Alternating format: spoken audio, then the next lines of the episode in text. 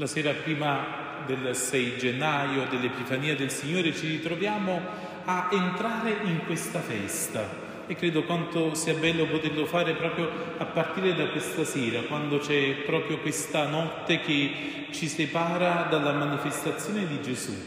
Questi uomini, questi magi che camminano di notte, hanno bisogno della notte per poter vedere la stella, per poter orientare il loro cammino. E noi qui siamo proprio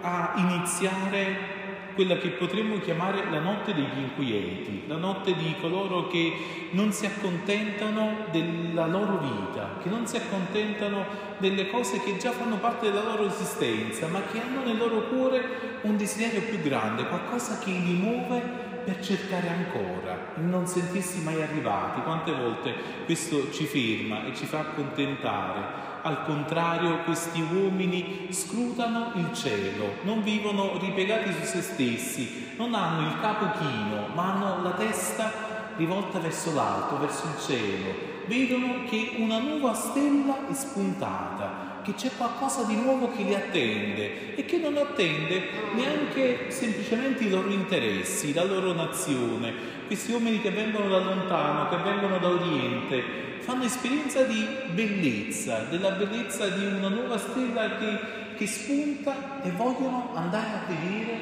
questo avvenimento. Cos'è che sta succedendo di nuovo? E allora questi uomini che si mettono in cammino, che si mettono in cammino stranamente cercando una stella, loro che venivano dall'Oriente, loro che già sapevano il sole già dove spuntava, loro che probabilmente erano già esperti di luce, eppure ne cercano un'altra, quasi come se le stelle che hanno visto fino a quel momento non bastasse alla loro vita. Hanno bisogno di qualcosa di in più, di qualcosa di nuovo. Questi uomini che si mettono in cammino e arrivano fino a Gerusalemme arrivano alla città santa e nel loro percorso accidentato arrivano non proprio nella città dove eh, sarà nato Gesù a Betlemme, ma arrivano a Gerusalemme, fanno anche incontri con persone sbagliate, incontrano Erode e sono questi magi, queste persone buone, esperte di stelle a informare il re che c'è un nuovo re che c'è una nuova stella che è spuntata. E questi uomini che fanno questo eh, errore di percorso, di cammino, eppure per loro anche questo percorso incidentato servirà per avere una coordinata in più, per sapere veramente dov'è che devono cercare questo nuovo re. Dov'è che devono cercare in verità loro che volevano trovare semplicemente un re, trovano Dio stesso. Erode chiama gli esperti nella Sacra Scrittura, chiama i dottori, chiama eh, i sacerdoti del tempo per farsi leggere la parola. A questi magi per poter trovare Betlemme non basta solo la stella, non basta solo un'esperienza bella che hanno fatto, hanno bisogno di una coordinata in più, che è la coordinata della parola, che è la coordinata della profezia, per poter arrivare a Betlemme. E allora questi uomini che scrutano le scritture per loro permettono ai magi di arrivare a destinazione, di arrivare a bersaglio nella loro vita. Questi magi che sono aiutati da persone che in realtà sono ferme, loro si mettono in cammino, ma Erode se ne vede bene di rimanere fisso e seduto sulla sua poltrona, sul suo trono. Lui che aveva paura di perdere il potere resta nel suo palazzo per continuare a possedere e a presenziare il governo e il potere terreno. E poi ci sono i sacerdoti, coloro che erano esperti della parola, eppure questa parola non li smuove. Sapevano dove il bambino Gesù doveva nascere, eppure restano anche loro, chi nel Tempio e chi nel palazzo.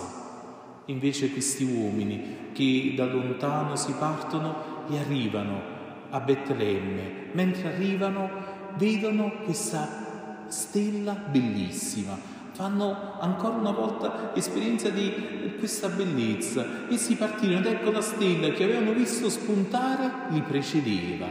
qualcosa di bello che ci precede, finché giunse e si fermò sopra il luogo dove si trovava il bambino. Al vedere la stella provarono una gioia grandissima.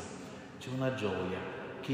il nostro cuore sta aspettando e che passa attraverso la notte, che passa attraverso il buio, che passa attraverso le difficoltà, che passa attraverso gli errori di percorso, che passa attraverso le persone sbagliate, che passa attraverso tante cose che forse noi non avevamo ben calcolato, eppure una stella è spuntata per noi.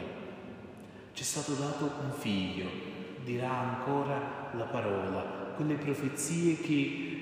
i magi stanno ascoltando. E allora l'inquietudine nel loro cuore pian piano pian piano che li ha mossi fino ad arrivare in quel momento chissà se si spegne o se si accende. Chissà nel cuore questi magi cos'è che veramente stavano sperando cos'è che volevano cercare cosa volevano trovare in quella grotta. Noi non lo sappiamo ma sappiamo che questa gioia grandissima passerà per loro attraverso entrare in una casa, vedere un bambino con Maria sua madre e questi uomini, vedendo questo quadretto familiare, si prostrano e adorano il bambino. Sentono che la loro vita si può spogliare di cose per loro non più utili fino a quel momento. Fanno dei doni, offrono oro, incenso e mirra, sentono che anzitutto questo bambino è un dono per loro. E solo chi sente che ha ricevuto un dono grande in qualche modo si innesca la dinamica della reciprocità del dono. E allora questi magi fanno loro un dono a Maria e Giuseppe e al bambino. Gli offrono loro il segno della nostra ricchezza che può eh, alla sera di questa festa di Epifania per noi significare offrire il nostro passato al Signore,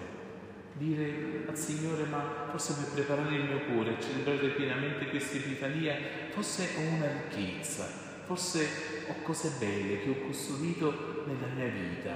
te le offro, le presento a te, sono le cose più preziose che ho della mia vita. E gli offrono anche la mirra, gli offrono potremmo dire il presente. Cos'è la mirra se non l'unguento che si usava per poter imbalsamare i defunti? Che dono strano